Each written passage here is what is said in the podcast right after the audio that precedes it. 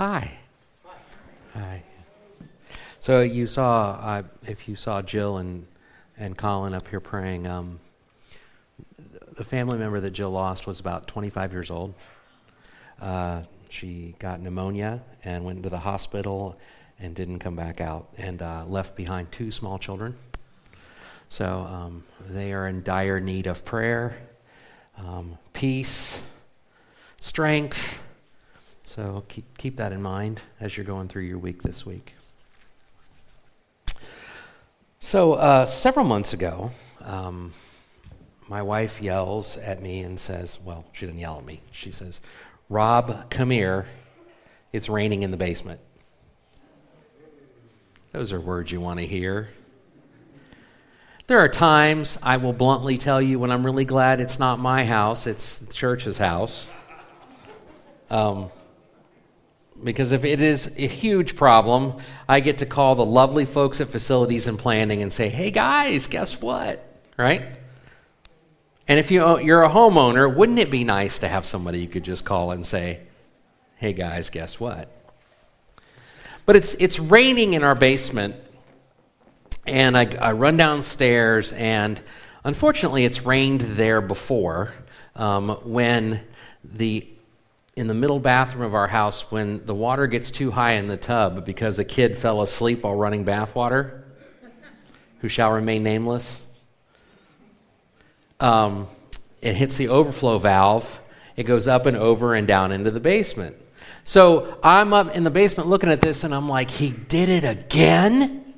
Oh, wait, I might have just. Anyways, he or she did it again? And uh, so I run back upstairs and I'm bursting, and he didn't do it again. The water was not that high. It turned out there was actually a crack in the bathtub. And the bathtub had just worn out because things wear out, right? After they get old, they wear out. The bathtub had worn out. There was a crack in the tub.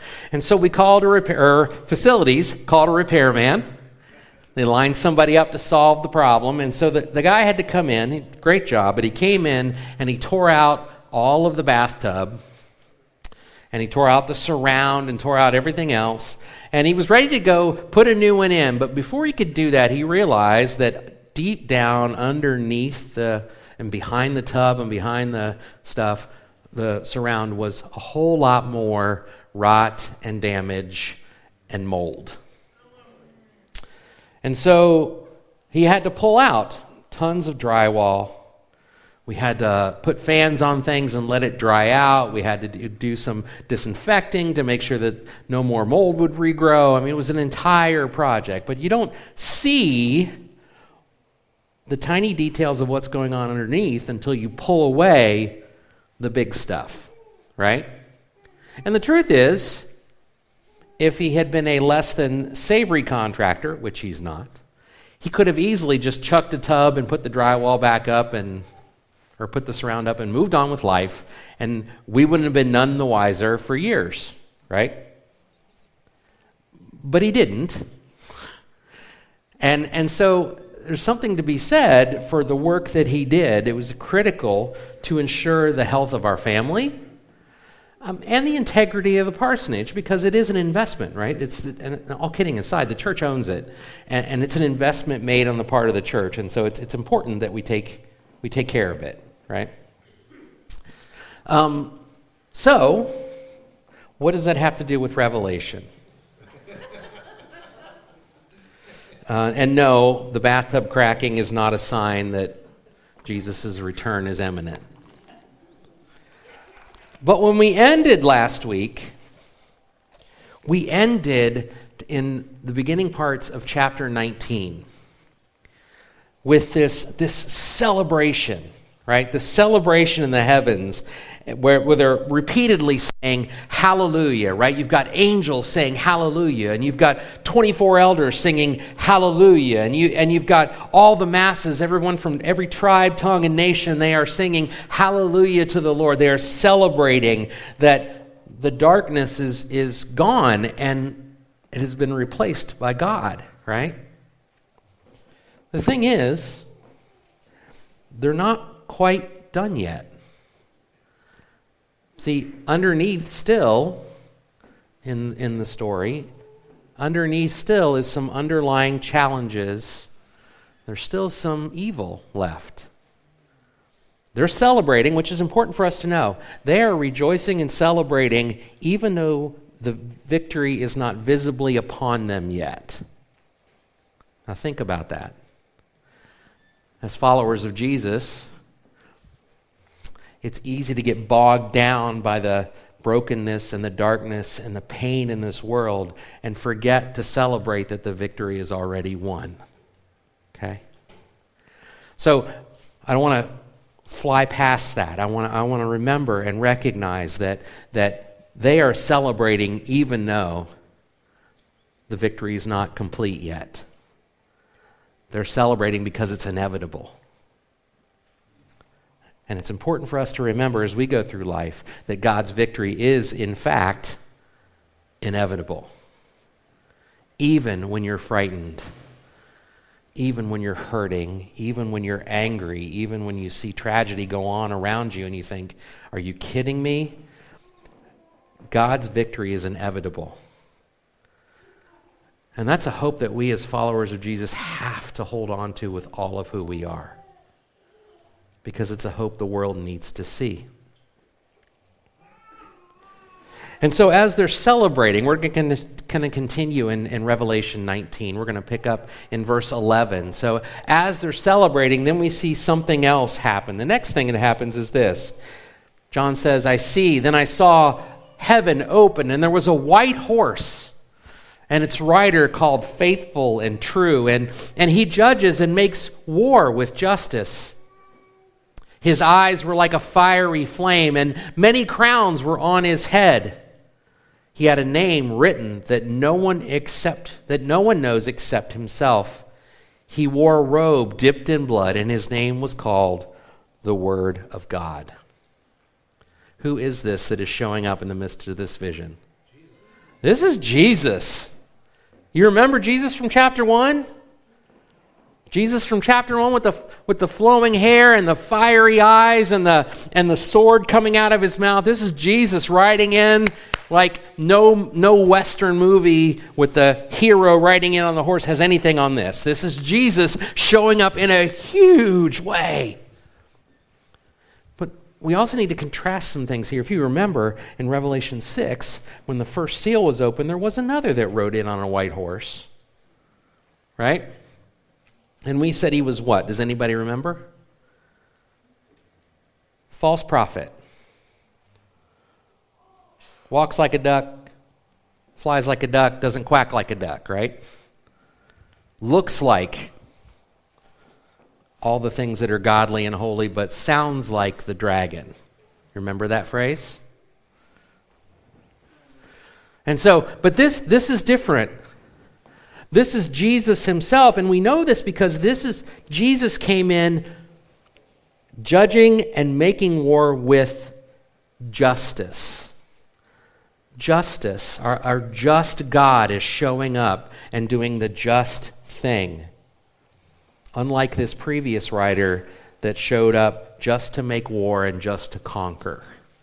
That was their whole purpose. This rider, who is Jesus, is showing up to administer justice, to make things right, which means something was still wrong. And so he, sh- he also should be contrasted with the rider in the fourth seal. The fourth seal, the rider rode a, gr- a pale green horse, and his name was Death.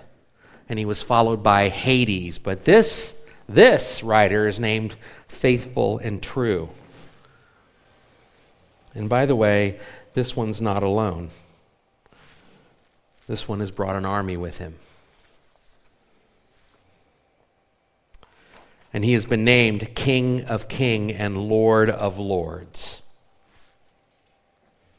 And throughout the rest of Revelation 19, they will defeat the beast and his armies. They will take out everyone who has come against the Lord. Remember, the beast has rallied countless numbers of people to come to their side, his side, and go make war against the Lord.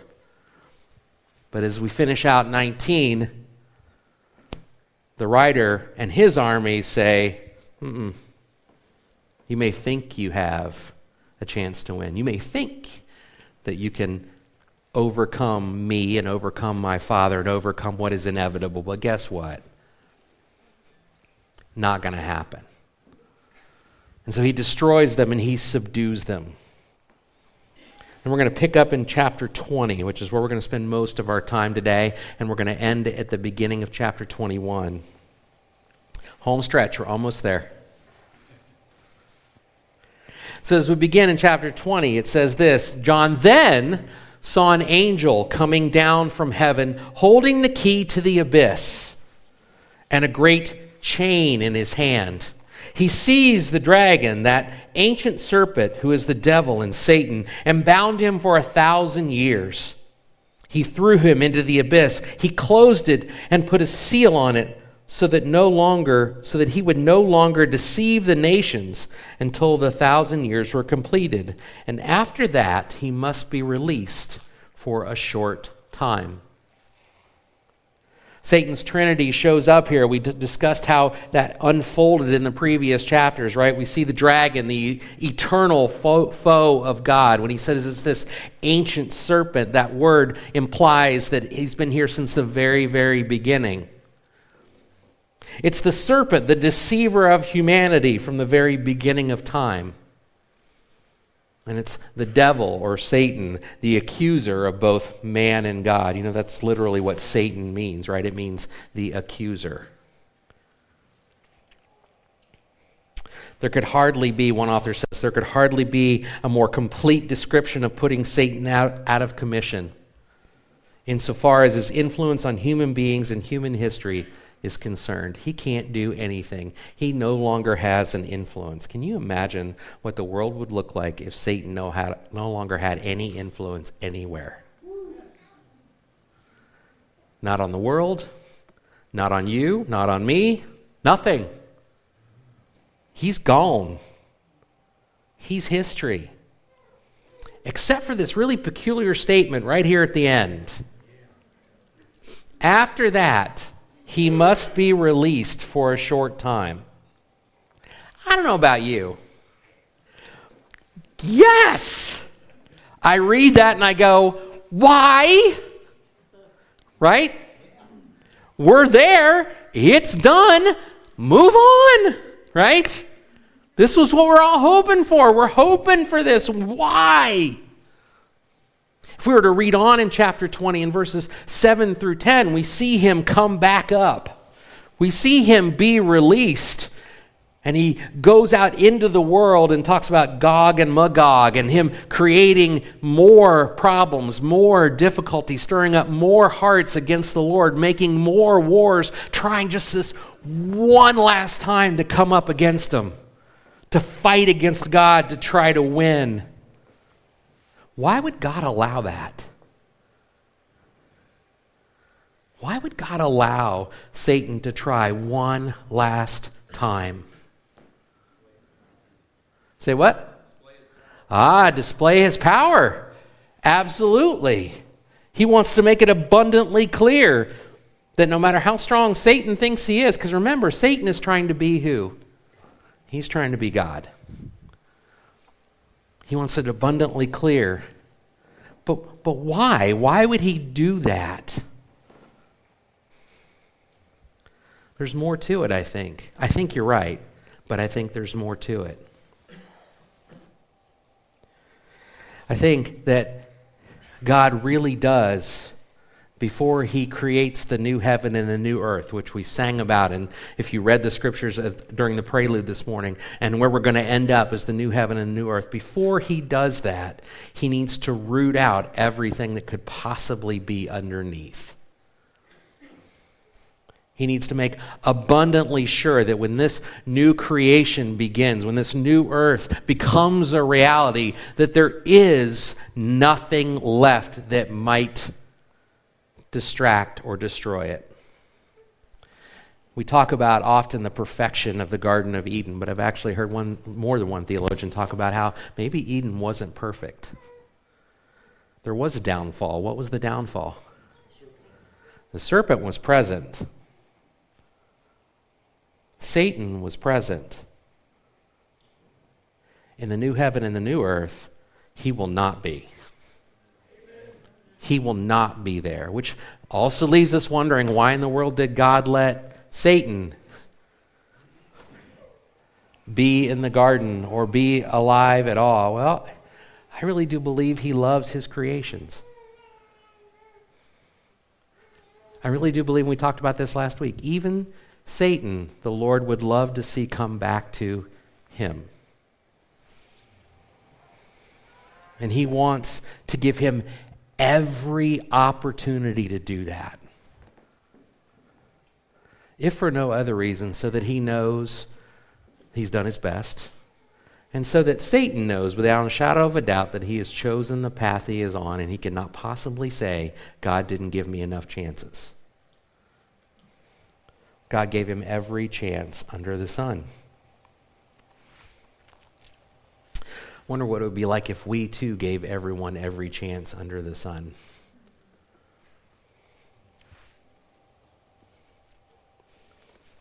N.T. Wright says, once more we need to say the release of Satan, though unexpected and unwelcome to us, well, at least unwelcome to me, seems to be part of the strange divine plan to ensure that all evil, every trace, is rooted out of the world, allowing a great transformation into a new heaven and a new earth to take place. The Satan, the accuser, must do all he can, and then he too must be destroyed. In verses 11 through 15 of chapter 20, we see Satan and those who follow him all meet their end in this lake of fire. But I want to kind of do what I call a crazy Ivan. I want to go back to verses 4 through 6 of chapter 20 because that's what happened. This is this really interesting time, this thousand year reign the thousand year reign has caused more consternation among Christians than I could possibly begin to list. When does it start? When does it end? Does Jesus come before? Does he come after? Does he come during? What happens during all of this? What will all this look like? Where is it? How's it work? And, and there are people who have gone to blows over this. I'm not going to go to blows over this. Because at the end of the day, I think making too much of the, the physical time frames ignores the fact that God's victory is inevitable. So if you had to list for yourself, are you a premillennial? We're going to get into crazy biblical theologian terms. Are you pre- premillennial, or are you postmillennial, or are you amillennial? Those are the three big ones. I would say I am premillennial. God's going to do stuff. God's going to win. There's going to be this window in time where we're going to get to kind of see a preview, yes, but will it be a literal thousand years? I don't know that there's enough information to tell us that. I'm not going to get into semantics and arguments about whether or not he comes before or he comes after. God's going to do it, God's going to win. Let us not lose sight of that truth. Are the other things fun to talk about? Well, yeah, I'm a biblical Bible nerd. I'll talk about them all day. But the, the point of Revelation is God wins. And let's not let those other conversations pull that asunder or cause us to forget that truth. So let's look at this thousand years. It says in verses 4 through 6 of chapter 20, it says, Then I saw thrones and people seated on them who were given authority to judge. I also saw the souls of those who had been beheaded because of their testimony about Jesus and because of the word of God, who had not worshiped the beast or his image and who had not accepted the mark on their foreheads or their hands, they came to life and reigned with Christ for a thousand years. The rest of the dead did not come to life until the thousand years were completed. This is the first resurrection. Blessed and holy is the one who shares in this first resurrection. The second death has no power over them, but they will be priests of God and of Christ, and they will reign with him for a thousand years. So, this is where Rob first takes exception with the, the translation he's reading. Um, in verse 4 in the CSB, it says, um, People were seated on them who were given authority to judge. And you might say, well, why didn't you pick a different translation? I'm going to be very honest. There's no translation of, of the scriptures that I think is perfect. Because who's right? Rob. Rob's right. I'm kidding. Because there are men and women involved, and we are trying very hard to get the Word of God accurately translated into English. Right? And so, as much as we try to divorce ourselves from our own perspective, sometimes they kind of leach in. Literally in Greek, it says, A judgment was given to them. They were not given authority to judge, a judgment was given to them. The NASB says it that way. A couple other translations say it that way as well. And my belief is that that translation is accurate. A judgment was given to them. What's the difference between they have been given authority to judge and a judgment was given to them? If they've been given the authority to judge, they get to make the call. If the judgment has been given to them, the call's already been made. See the difference there?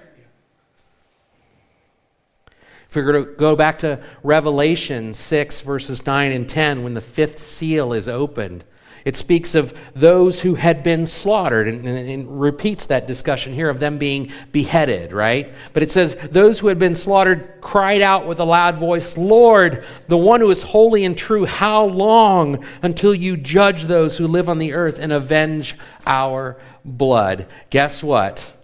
A judgment was given to them. This is the answer to those cries, the answer to those prayers.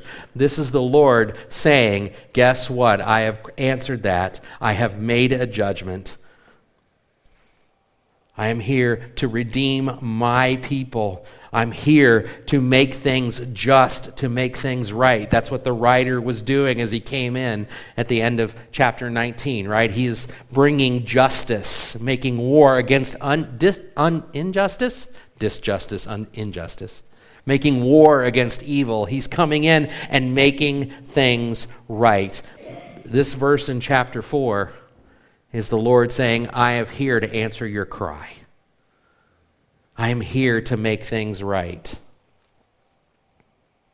We constantly kind of, I don't know about you, but I wonder sometimes how this world, we could even consider it to be a just place. Because it's broken. We want it to be just. Part of the problem is that it's fallen. Part of the problem is that justice is in the eye of the beholder sometimes. One of the things I tell my kids often when they say something's not fair is I say fair is a myth. There's no such thing as fair. Because fair is completely subjective. What's fair in my mind may not be what's fair in yours. Make sense? So if you're waiting for the world to be fair, how long do you think you're going to wait? At least until this part, when God makes it just, when God hands down his judgment. You'll get a glimpse, a window during this thousand years. And then Satan will try one more time.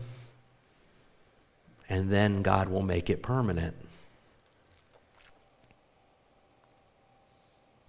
So, who are these people that are sitting there who, who have been given an, a, judgment? Well, they're the faithful. If you go all the way back to, to the seven churches of Revelation 2 and 3, It's those who are persistent in their testimony of Jesus, those who hold to the truths of God. He ends almost every discussion around those churches with, with those who have ears, let them hear. Are you listening to what I'm telling you? And, and kind of hints that it's something he says very, very clearly in chapter 3, verse 21. He says, To the one who conquers, I will give the right to sit on my throne, just as I also conquered and sat down with my Father on his throne. He is giving them, this is it. This is the place where he says, if you have persisted, if you have followed through, even despite the darkness of this world, even despite all the Satan and all of his minions trying to lead you sideways, if you have made it, then I'm with you. You are faithful to me, and you will not be disappointed with what you find. Sometimes getting to the next step in our faith is a matter of choosing to be faithful, even when it seems hard. Even when it seems like, wouldn't it be just so much easier to drop this Jesus thing for a minute and go do what I want to do? We are called to be faithful, and that may be the hardest part of what it means to be a Christian in this fallen world, is to remain faithful no matter what happens no matter what we see. And, and, and I want to say, though, that that's, that's, a, that's a freeing thing to know that your righteousness will be determined by your faithfulness, not by your perfection. Not by your moments where you're confused or your moments where you're upset or moments where you do things that aren't exactly what God would want you to do because um, we've all got those moments. Your righteousness is determined by your faithfulness. Do you persevere? Do you persist? Do you continue to walk with God with everything you've got, which in some moments is a lot and in some moments isn't? but do you walk with God? These faithful, these faithful are those who follow the Lamb wherever he goes. That's what he says of them in Revelation 14 4. In Revelation 17 14, he says they are those who are called, chosen, and faithful. These people who are sitting on the throne for this thousand year reign, they are the faithful. Where are they? Probably the earth. It's a good guess. But it is a guess, it's an educated guess. In Revelation 5, verses 9 through 10, you see we're getting near the end of the book, right? And so this is where the stuff that was at the beginning starts to all kind of come together. All the moments, so there's going to be a lot of reference here from what happened at the beginning and what has happened throughout. This is the bow getting tied on the end of everything, right? So it should be normal that he's referring back to everything he's already seen, everything God has already shown him. It says in Revelation 5, verses 9 and 10, You are worthy to take the scroll and open its seals because you were slaughtered. This is, he's speaking of Jesus, right? You were slaughtered and you purchased people for God by your blood from every tribe and every language and people and nation. You made them a kingdom and priests to our God, and they will reign on the earth. I really think that's this is the answer to that. He made a promise, now he's fulfilling it. He said it would get done. Guess what? It is. No questions asked. So, what do these people do for a thousand years? There's no evil in the world, no influence from Satan. It's just God and his saints. What do they do for a thousand years? Any guesses? Huh? Praise him is a great answer. I love that. They praise him. Any other guesses? Yeah, your guess is as good as mine. John never tells us what they're going to do for this thousand years. Or if he does, or if he knows, John may not even know, but if he knows, it's in that part that God said, You can't tell them. Don't tell anybody what you saw here. We don't know what they do for a thousand years. Some theologians guess that they, they mediate the salvation of whoever's left. They help others come to know the Lord. They help them come to know God. They, but, but there's no explicit description. It's a guess. We do know that it is without Satan's presence. And then he ha- says there will be a first resurrection. Verse 5, right? It says, The rest of the dead did not come to life until the thousand years were completed. This is the first resurrection. I'm going to, spoiler, he never talks about the second. He talks about a second death. He does not speak of a second resurrection. So if there's a first, does that mean there has to be a second? It's a great question. It's a great question. How many of you were hoping that I was going to tell you everything and give you all the answers today? Doreen, did you raise your hand? Yeah. God love you. I'm glad you have that kind of hope in me. But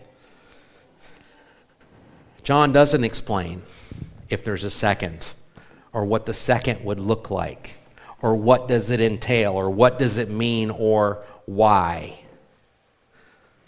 There certainly been conjecture from some that just as Satan is given one last gasp, one last attempt to repent, that maybe humanity, those who did not find the Lord in this life, will have one more chance to repent. One last opportunity. Do I know that for sure? I don't. Does it seem plausible to me? We serve a merciful God who died so that none of us would be lost. Maybe spending a thousand years in the abyss separated from God and watching what the saints are living is a game changer. I don't know. It's purely a guess. Let me be very clear. Purely a guess. Don't go, Rob said you're going to get another. Ch-. I, I can't tell you that. You know what I can tell you, though? I can tell you that there is a second death. The second death is to be chucked into the lake of fire. I can tell you, though, that the second death is permanent. I can tell you also, without a shadow of a doubt, that coming to choose Jesus in this time, in this life, and to be faithful to Him guarantees you will never experience said second death. It will never happen. And I don't know about you, but I, am not willing to be the person who says, well, maybe God's going to give me one more chance. I'm just going to roll the dice and hope that He gives me another shot. I think we do that often with God, even in this life. We punt things down the road and say, I'll make a decision later. The Emperor Constantine I've told this story before. The Emperor Constantine is the, the, the, Roman emperor who's credited with ushering Christianity into the Roman Empire and making it the official religion. Did you know that Constantine, though he used the name of Jesus and flew his flag to gain power and use the power of God and the, and the, the influence of God to win a, a battle, a war between two sides as Rome was splitting down the middle? Do you know that Constantine waited till he was on his deathbed to repent and to be baptized? That's some risky stuff. To wait till the very last possible minute. And I think some of us are under this delusion that we should do that, that that's a good idea, that we will have the opportunity to even do that. You don't. You can't make that. That's not a given. You may not have an opportunity tomorrow. You may not have an opportunity in 10 minutes. The truth is, we don't know what the next second holds before us, right? This picture that John is seeing, that God is presenting to him in Revelation, is, is intended to be two things. It's intended to be an encouragement to those who are already following God to persevere, to be faithful, to know that eternal life is yours, and that a second death will, is something you will never, ever have to deal with, ever, under any circumstances, no matter what. I don't know how many more ways I can say it ain't going to happen. It's guaranteed. But this vision is also supposed to remind us that not even one single second of our future is a given. Some decisions can't wait and be made later. Because if you're waiting till later to decide if you're going to follow Jesus,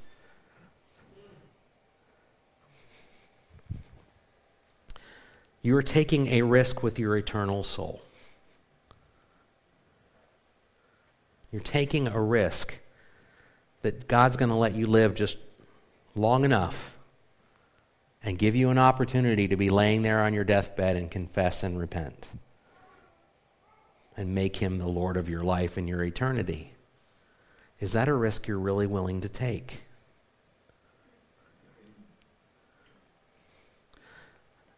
This is the, this is the reason why we need to be more adamant about telling people about Jesus.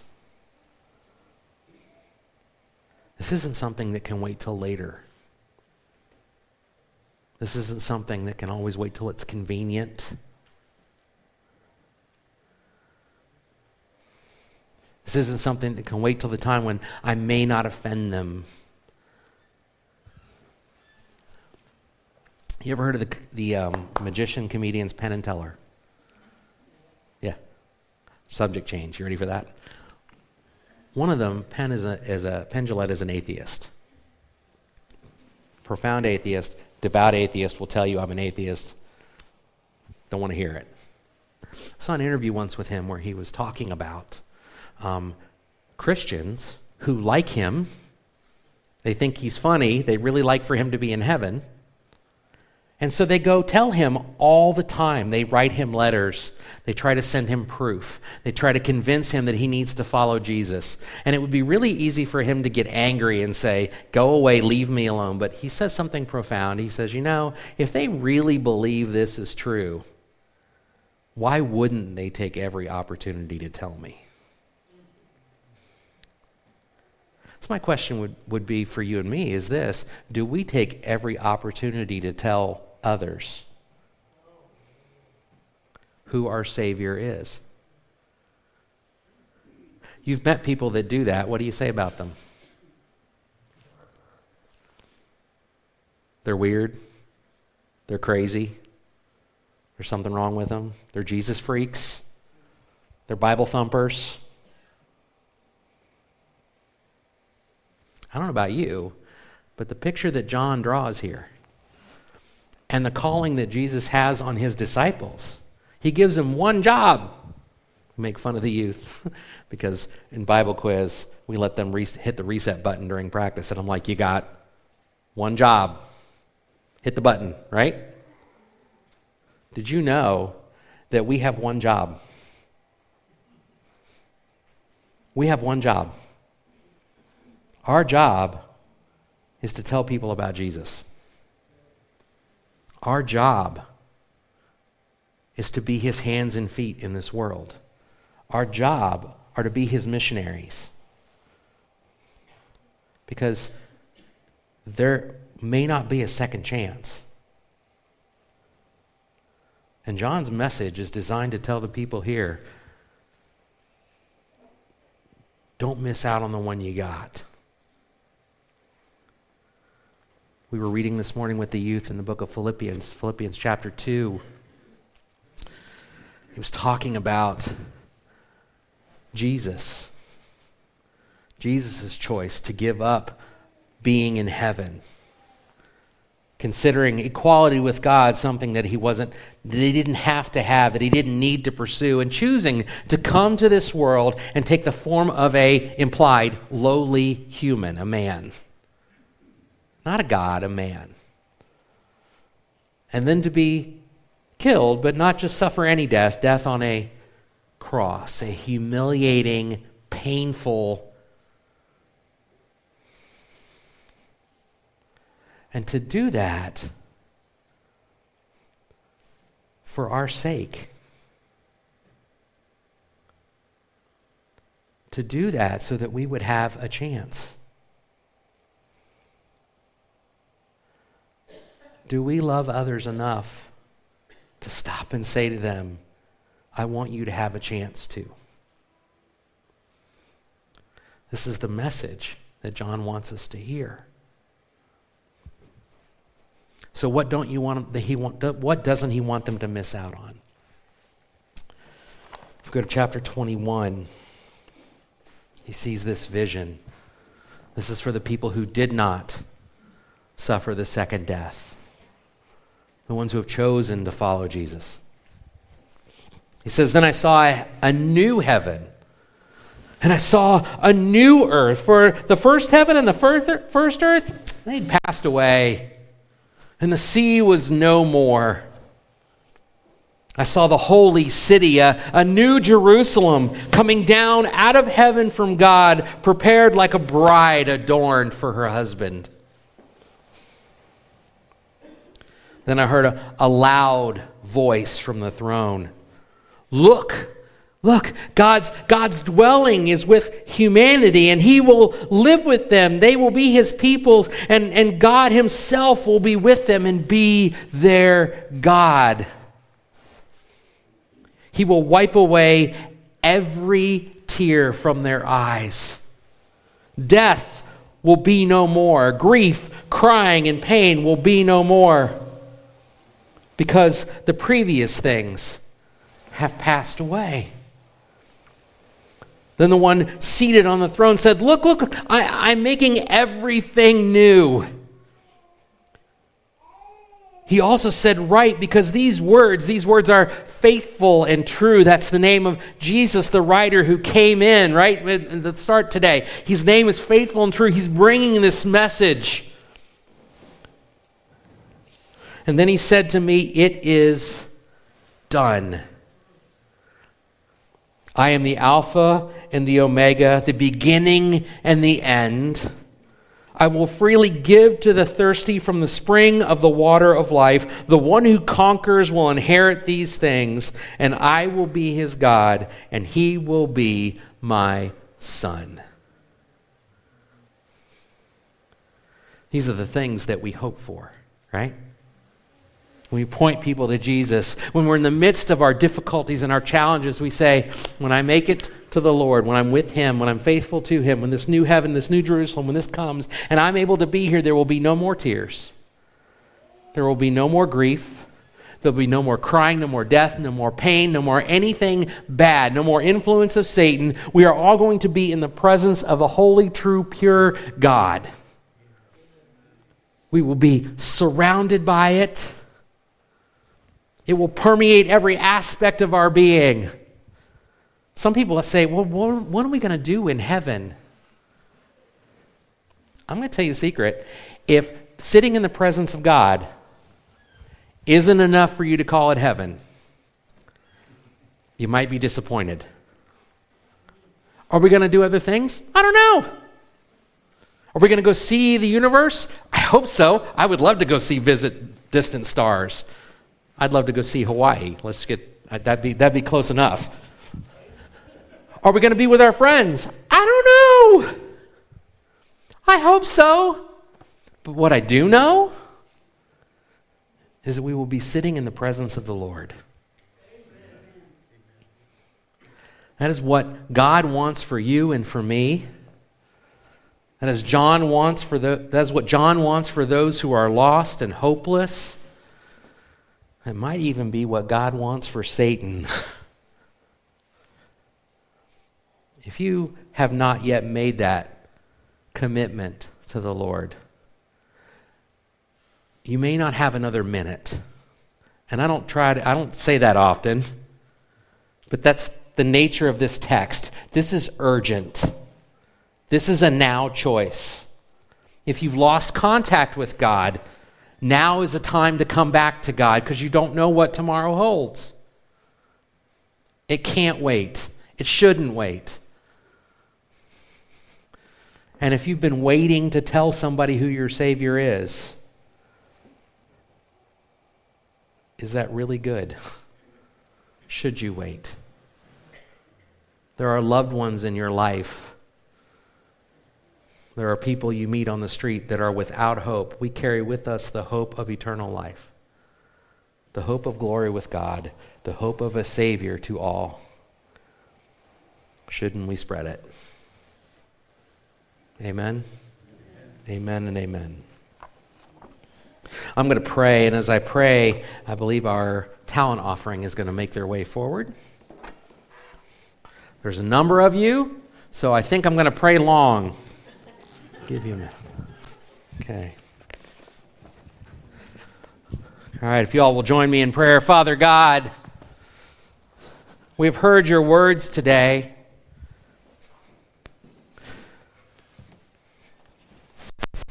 we are reminded that this, in fact, does require something of us. It requires us to make a choice.